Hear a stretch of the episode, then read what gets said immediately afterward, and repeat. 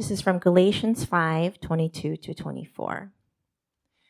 But the fruit of the Spirit is love, joy, peace, patience, kindness, goodness, faithfulness, gentleness, self control. Against such things there is no law. And those who belong to Christ Jesus have crucified the flesh with its passions and desires. This is the word of the Lord. You may be seated. So, if you have been following with us in this series in Galatians, we are nearing the end, and we're also nearing the end of, well, we're at the end of this section on the fruit of the Holy Spirit. And we have spent the last two weeks looking at different aspects of this fruit love, joy, peace, patience, kindness, goodness, and faithfulness. And I hope you remember the big takeaway from this fruit is that this fruit is not understood until you realize that first, God exemplifies this through Jesus Christ, that he actually exhibits fruit through his son. And then, secondly, is that this fruit is supernatural. It's not something that can be obtained by your efforts or by attending a class or reading a book. They're not personality traits, they're spirit produced. And without the Holy Spirit, you will not have this fruit. And I think you'll see, especially this week, how true this is when you look at these last two aspects of the fruit of the Spirit gentleness and self control. And then we'll see the one who makes all things possible. Gentleness. Gentleness is not a personality trait. It's very tempting to think that it is. Because when we think of a gentle person, we think of a mild mannered one.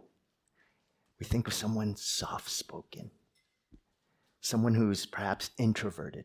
It's very easy to think of gentleness as a personality, um, not someone who's charismatic and vibrant and effervescent and someone who speaks loud.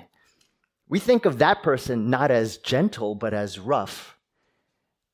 But it is possible for a loud person to be gentle. How? Because that person is not just humble, actually, more importantly, they're humbled. They've been humbled. This person is aware of her depth, of her own sinfulness, aware of their need for Christ. And that awareness launches them into gentleness, despite an outgoing, effervescent personality. Some of you know that I grew up in New Jersey, and you know I practiced hard to actually get rid of my New Jersey accent when preaching, because, and I think I've shared this before, because one, my kids pointed it out all the time, and then a lot of other people would say they didn't remember anything I said in the message, only, hey, you said ball the other day, you know, and I was, those are the people I was surrounded by all my life. New Yorkers, people from the East Coast. And if you ever speak to someone truly from New York, you know, they, they're very loud. They have that New York accent, you know, and the daughter and, the, talking, going to the mall. And, and as they're doing that, they're just so loud. And we tend to think that, wow, that person is definitely not a gentle person. On the flip side of that is we think the mild mannered person is very gentle. And that's not what the fruit of the Spirit is talking about here. That's not what Paul is describing as a spirit produced gentleness. That is to say, that someone can be mild mannered but self centered and harsh in their heart. And someone can appear gentle outwardly, but inwardly be scheming and rude and stewing. Such a person of quiet nature can also be negative cynical. I had a pastor friend, he was he came to his church, he was thriving. The church was growing dramatically. And on his church board, they didn't have an eldership, they had a board of like a council, and there was one particular person who was his greatest antagonist. And he was quiet, unassuming, meek sounding, gentle sounding, but he was also behind the scenes stoking s- skepticism, promoting gossip, um, undermining every single thing he said, every move he made. Not only was my friend eventually forced to leave because of irreconcilable differences with that person, but the whole church split in half. Um, this person remained in control of the smaller group of people, and he controlled that council with a very soft tone, a mannered approach, a mild mannered approach. So the point of it is this I hope you understand. Do not mistake personality gentleness with biblical spirit produced, spirit fruit gentleness. We need to look at what the Bible says about gentleness. There was one person who, whom the Bible describes, well, two major people, as gentle, or another word that the Bible used to describe the word gentle is meek. And this person who was thought of as meek was Moses. We see this in Numbers 12:3. Now the man Moses was very meek, more than all the people who were on the face of the earth. This verse is in a context. The context is that Miriam and Aaron, his siblings, they were complaining that they weren't, why was Moses in charge? Why couldn't we be in charge? And God judged Miriam by giving her leprosy. She was as white as snow. And so God was saying, Moses is the meekest man on earth. Now, does meek mean weak? Certainly not. In fact, it was Moses' meekness that led him to intercede on behalf of his brother and sister and Israel and to say, Please, O Lord, please show your mercy. That is not weakness, that is meekness, gentleness. That's also powerful. There's an, an, a sense of awe that's behind that. It's certainly not cowering fear. So we must not mistake meekness and gentleness with weakness. The same word is used in Matthew 11 29. Jesus uses it this way Take my yoke upon you and learn from me, for I am gentle or meek and lowly in heart, and you will find rest for your souls. So here we see that Jesus is saying that I'm also gentle. And again, this verse is so often misunderstood and outside of context because if you only see this, we say, and this is where such a, a wrong perception, a perception of who Jesus is comes into play. So often we think, well, the God of the Old Testament is this wrathful, angry God. And Jesus, he's meek and lowly. He's the, the one who plays with children and, you know, was, has these little lambs around him and everything is all quiet and tender around him. Do not mistake that word gentle as though it is weakness or some sort of softness. Jesus, who is gentle, has the authority to destroy the power of the devil and sin. That's who this gentle Jesus is. Gentleness is not weakness because he had said if he decided he could call down legions of angels to destroy the Roman Empire and not go to the cross. But if he did that, not a single one of us would be here in this room and we'd be covered by our own sin.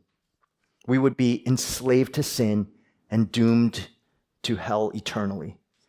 Gentleness exemplifies Jesus' willful submission. Submission in power. That there is a power about submitting yourself, even in the midst of trying circumstances. And that reveals authority and strength. The greatest example of great gentleness is Jesus himself.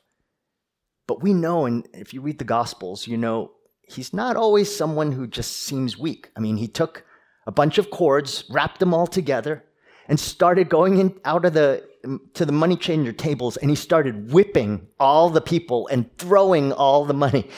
Uh, if you watch that scene, if we were here, I don't think the word gentle would come to your brain. You would, you might say, "Wow, he's so harsh." Couldn't he have just had a conversation and talked to them? Why do you have to start throwing the money around and, and starting actually whipping people? He would have been arrested for abuse. Mean, think about Jesus doing that in today's day and age. He would be on social media all over the place with people trying to cancel him everywhere. Jesus, the gentle one, also calmed the raging seas. He had that type of power. The gentle one, he drove out demons who cowered in fear over him. So do not mistake gentleness for being mild mannered, never raising your voice, always being calm. This same powerful, authoritative Jesus is the one who is gentle. And it's actually that reality that allows us to come into his presence. That's why he is welcoming. See, it takes strength to actually overcome all obstacles so that someone can come into his life without any fear because that person knows they're protected. I've been reading in Micah, and I was reading this morning in Micah chapter 4. And there we see that uh, through Micah, God says, I'm going to bring the lame to myself, those who are weak, those who literally can't lift themselves up. And truly, if you examine your heart, every single person of faith in Christ has at one point in their life seen themselves as utterly lame. Meaning, think of yourself um, having a broken leg, compound fracture, and you tripped and you fell into this deep, dark well. And there is no way you can get out. It's just impossible.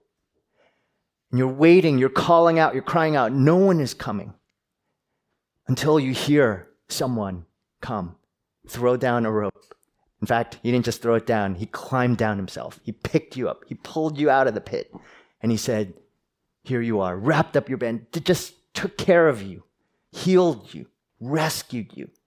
Every single believer of Christ has in some fashion in their life experienced that because that's the people that God calls to himself is the spiritually lame.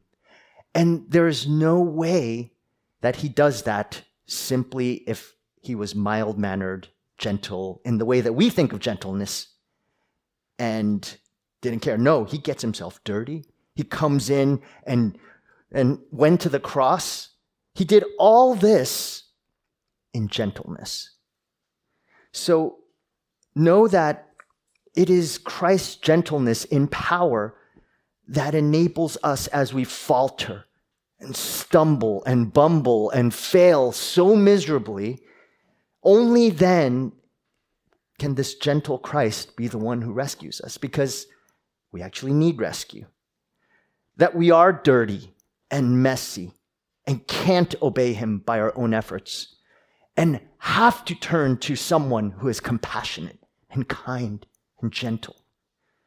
Dane Ortlund wrote a book um, called Meek and Lowly, and it's actually a really great book. It's, it's one that uh, we'll probably reference more and more in the coming weeks. He writes this Christ does not cringe at reaching out and touching dirty sinners and numbed sufferers such embrace is precisely what he loves to do.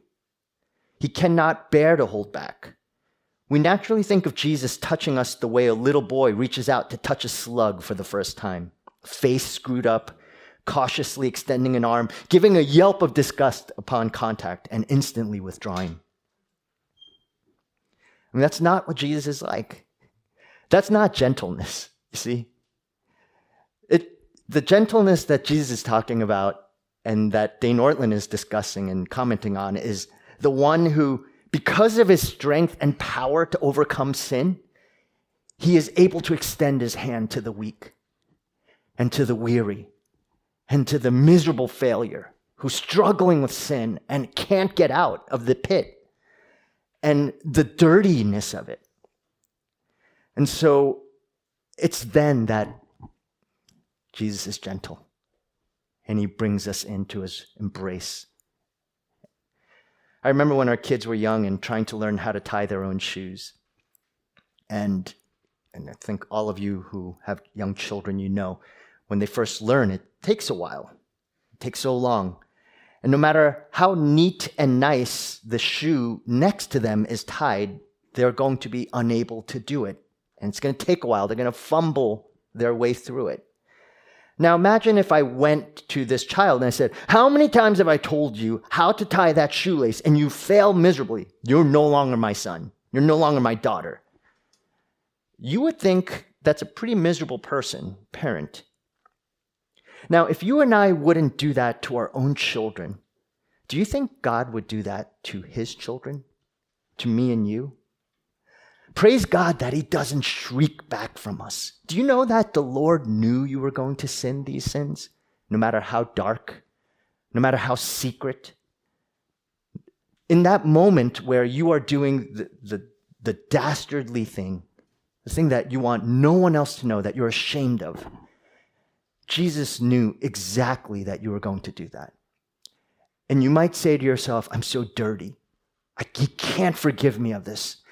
And I've sinned this way too many times. There's no way he's going to be forgiving. It is his gentleness that actually says, I'm still there. And the reason he's able to be still there is because he's powerful. Because he's powerful, as C.S. Lewis noted in Chronicles of Narnia, he is safe.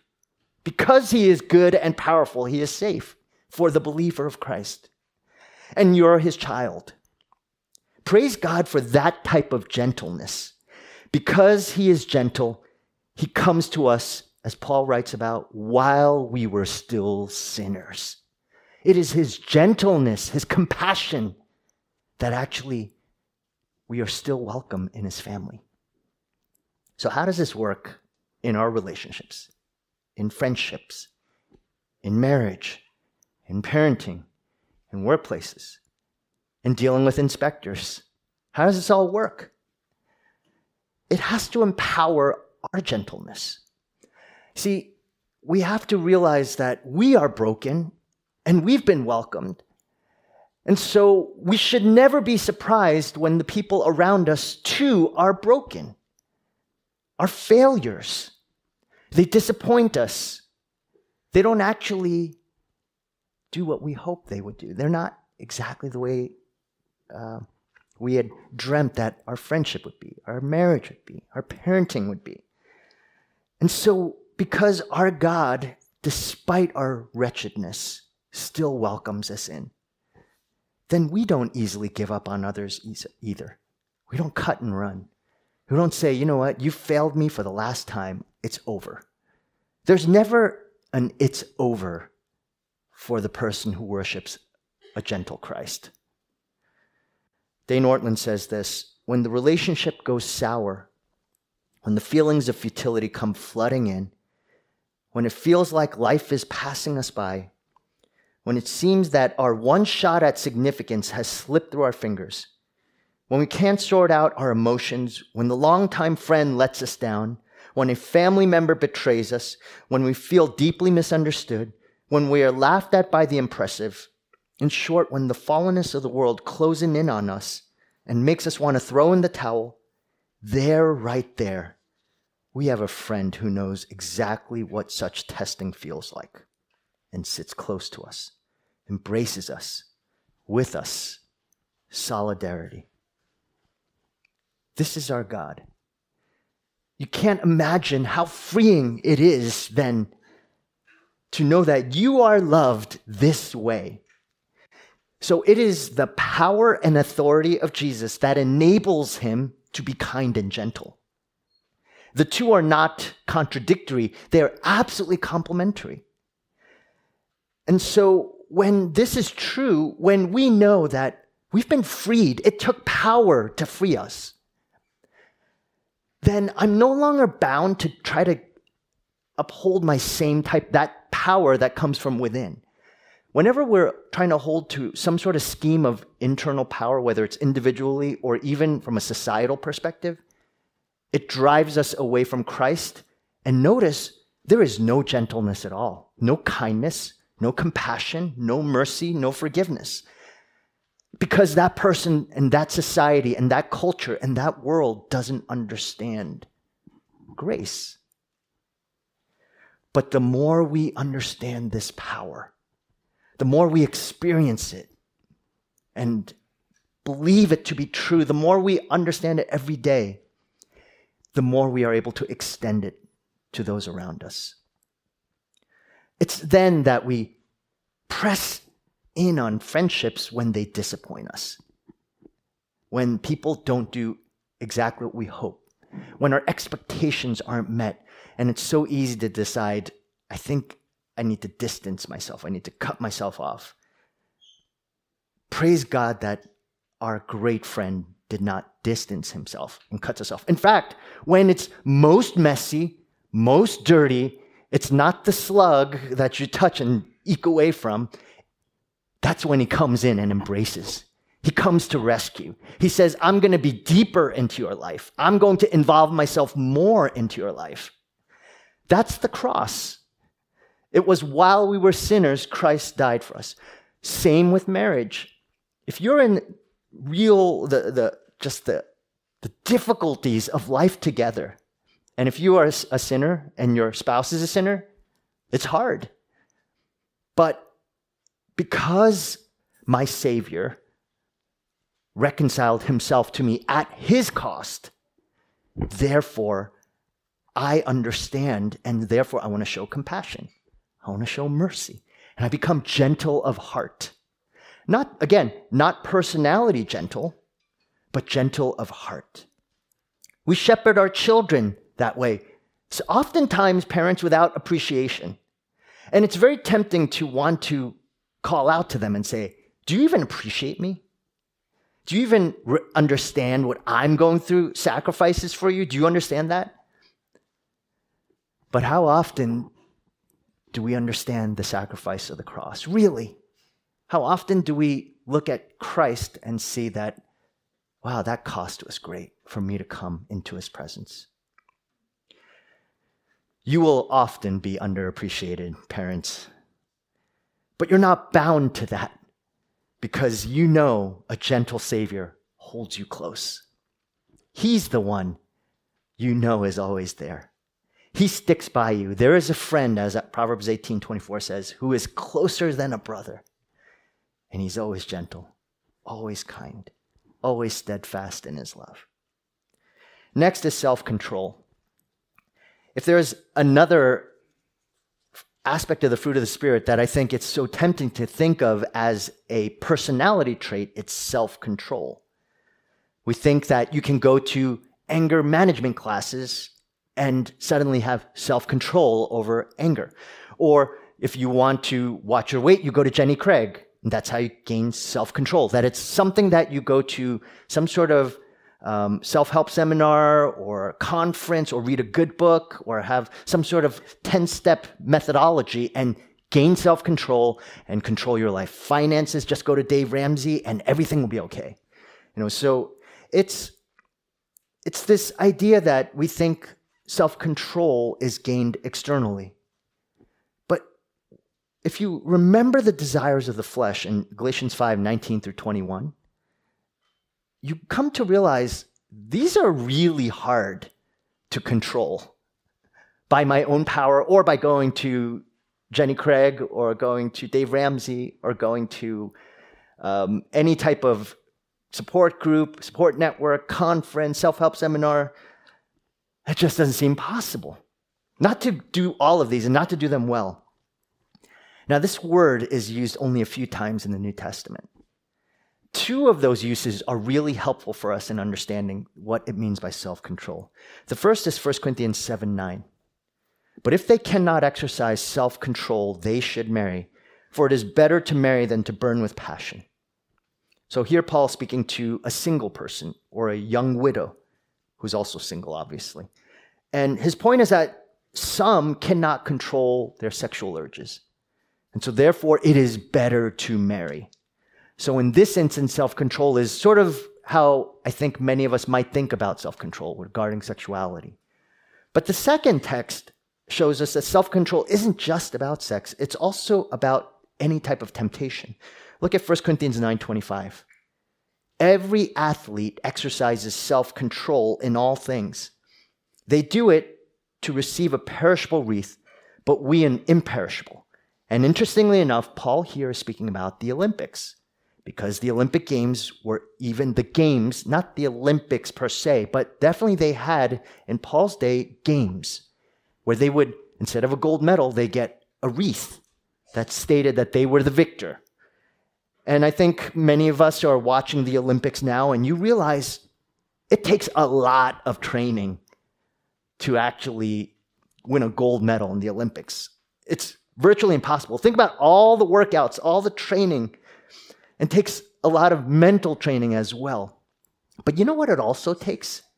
It takes the ability to say, to train yourself to say no. No to eating McDonald's, unless you're Michael Phelps.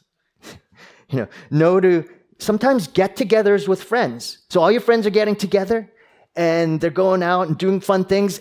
And this person has to go to the gym to do their tumbling because they're trying to be a gym- gymnast and win the gold medal, or they're trying to do um, archery and they're going to the, you know, to hit the target or whatever it might be. There's this sense that you have to actually say no. And that is just as hard, perhaps, as the physical aspect of training. Now, I want you to go back to the list in chapter 5, Galatians chapter 5, verses 19 through 21. Listen to what the works of the flesh are. Now, the works of the flesh are evident sexual immorality, impurity, sensuality, idolatry, sorcery, enmity, strife, jealousy, fits of anger, rivalries, dissensions, divisions, envy, drunkenness, orgies, and things like these. That's a really big list, and it covers the gamut of all sorts of sins. The Holy Spirit is the one, the only one, who is able to give you the power to say no to these desires, truly.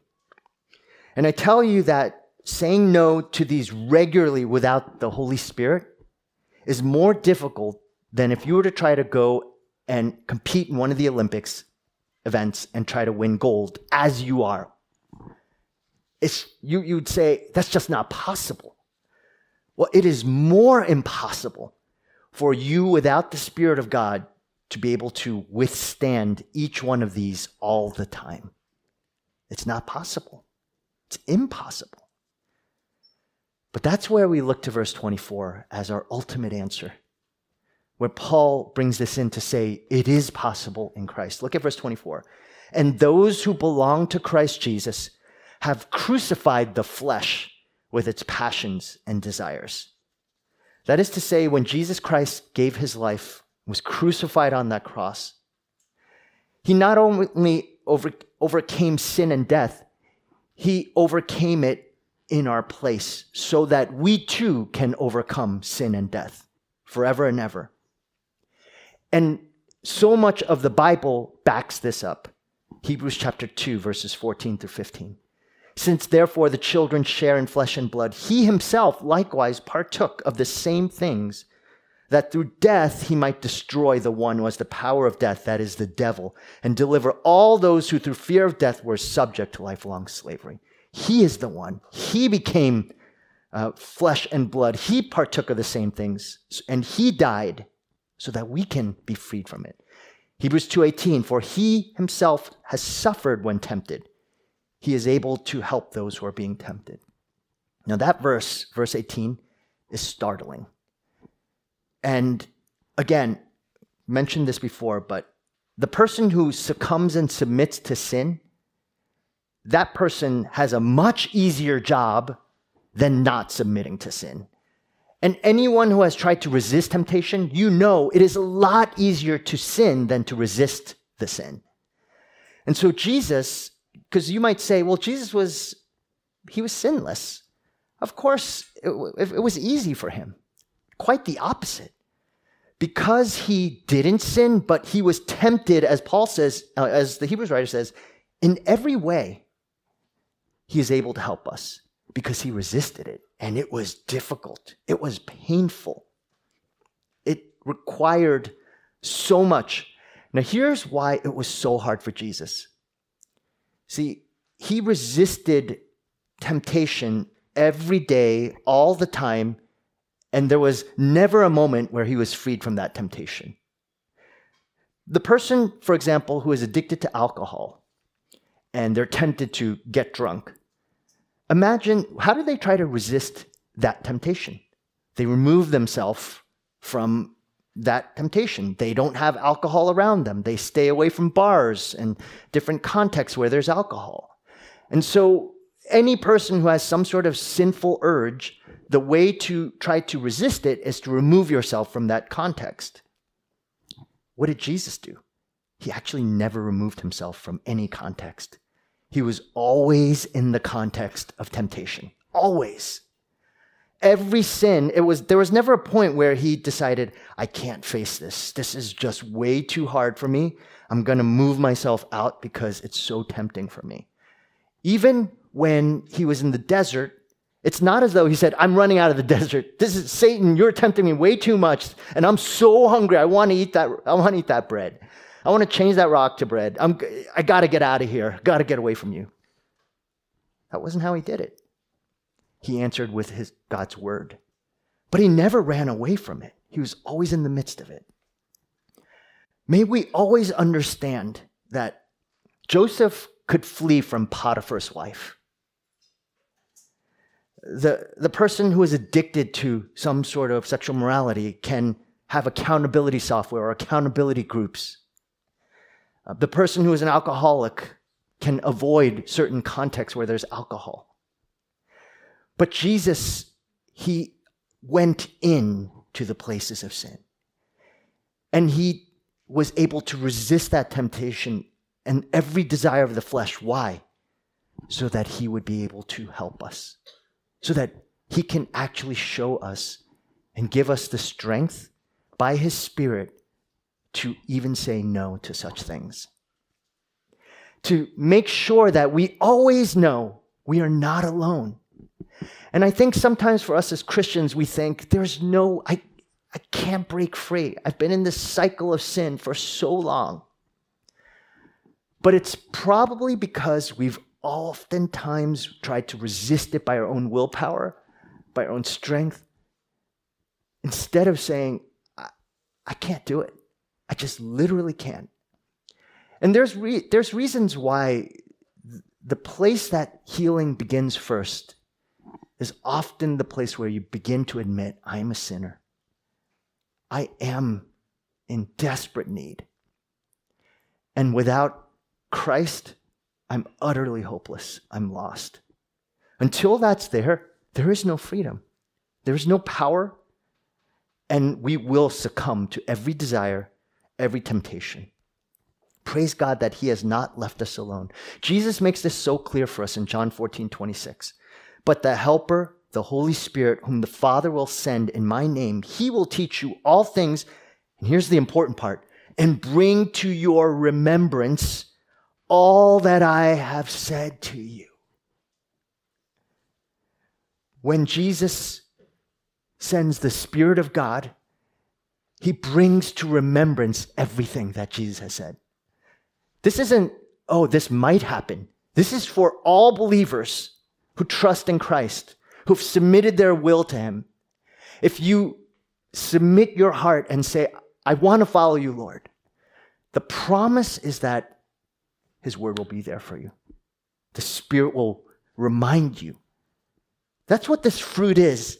It floods your soul. And thankfully, it's over a lifetime and it comes in different seasons and different moments and different expressions but it's there and it's a promise and it all every good tree bears good fruit this isn't just something that happens to only those special people it's to you christian no matter how small your faith is even as jesus says as small as a mustard seed still that person can say move mountains so the spirit of god has done this i love what martin luther describes about how blessed we are to have this fruit of the Spirit. The faithful, then, while they live on earth, crucify the sinful nature. They feel its desires, but do not obey them. They have God's armor, faith, hope, and the sword of the Spirit, and resist the sinful nature, fastening it to the cross with these spiritual nails so that it is subjected to the Spirit, afterwards, when they die, they get rid of it completely. And when they rise again from death to life, they will have a pure and uncorrupt nature without such feelings and desires.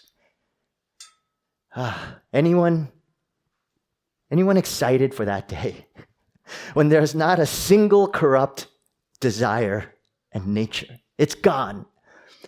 See, I, I just think all of us have not even a clue as to what that day in glory will be like.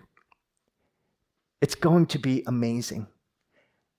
I was um, every few times a year, I tend to have these dreams, and they tend to be spiritual dreams. And Sua, my wife, she will always tell me, "Did you have?" A, she'll ask me, "Did you have a spiritual dream?" And I would say, well, "Why do you ask?" And she said, "Because you're making that noise again." And I'd say, "What noise?" And she'd go, mm. I start like humming, like a, you know, just this. I realized that um, it's it's in fact I, my dentist said you need a night guard because you're clenching your teeth all the time probably while you're sleeping and i have this i do and i, I would say yes i did. I was being attacked by demons or I, I do get those dreams. And last night i had this dream and the dream was um, there's gonna be no one at church. You know it's, it's just there's you know what? You spend all this time all this effort and uh, it's the same number. The same few who come are still there. And it, it's so tempting to let such thoughts just permeate through our soul. And so much of this world is that life. I mean, I don't know if you, any of you, we've talked about this many times, thinking, are we going to be in this pandemic for the rest of our lives? You know, are we going to be, forget about wearing masks, are we going to just be going in and out, in and out? Is it possible? Yes, it is possible. Or what about all the tensions in life, in relationship, in marriage, in friendship, in work? All of that is in our souls. It's just clouding us. And we're carrying that every day for the rest of our lives. What this passage is telling us when Jesus crucified our sins so that one day we will, he has overcome it now so that we can experience victory today, but we will also struggle today still, even though there's victory, there's failure, there's victory, there's failure. But one day eternally, as Martin Luther says, when we rise again from death to life, they will have a pure and uncorrupt nature without such feelings and desires. All gone. Forever. Oh, how we will rejoice. So, what we do here is but a foretaste of waiting. So, even for those of you who are physically gathered here, it's but a foretaste of eternity. And for those of you who are watching still, that's literally like a foretaste of what's in this room. That's still not enough. I think of it as someone who, watching on video, it's literally going to someone's clothing in the closet and smelling it and saying, "Oh, they're they're here. I love this person. You're hugging a big jean or something. I love this jacket so much because I love this person in it. My friends who are watching, that's you. You're loving the jeans. You're smelling, go, oh, that's so good. That's not enough. But even here, we're still hugging the jeans. Do you know what I mean? We're still doing that because there is going to be something so much more. We're living for more. May you never forget that. May you remember that God is a merciful God. Thank you, Lord, for this fruit. You are not alone. The gentle Christ, who is gentle in power, is compassionate towards you even when you sin. The God, Christ, who said no to every temptation, did that so that he can help you when you're tempted, so that you can say no as well. What a merciful God we worship. Let's prepare our hearts for communion. Oh Lord, we give thanks for this wondrous cross, for the power and glory of your Son, O oh Father. Thank you for crucifying our sins on that cross. Every single one of them is nailed to that piece of wood.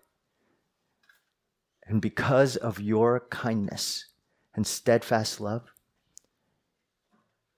you still welcome us.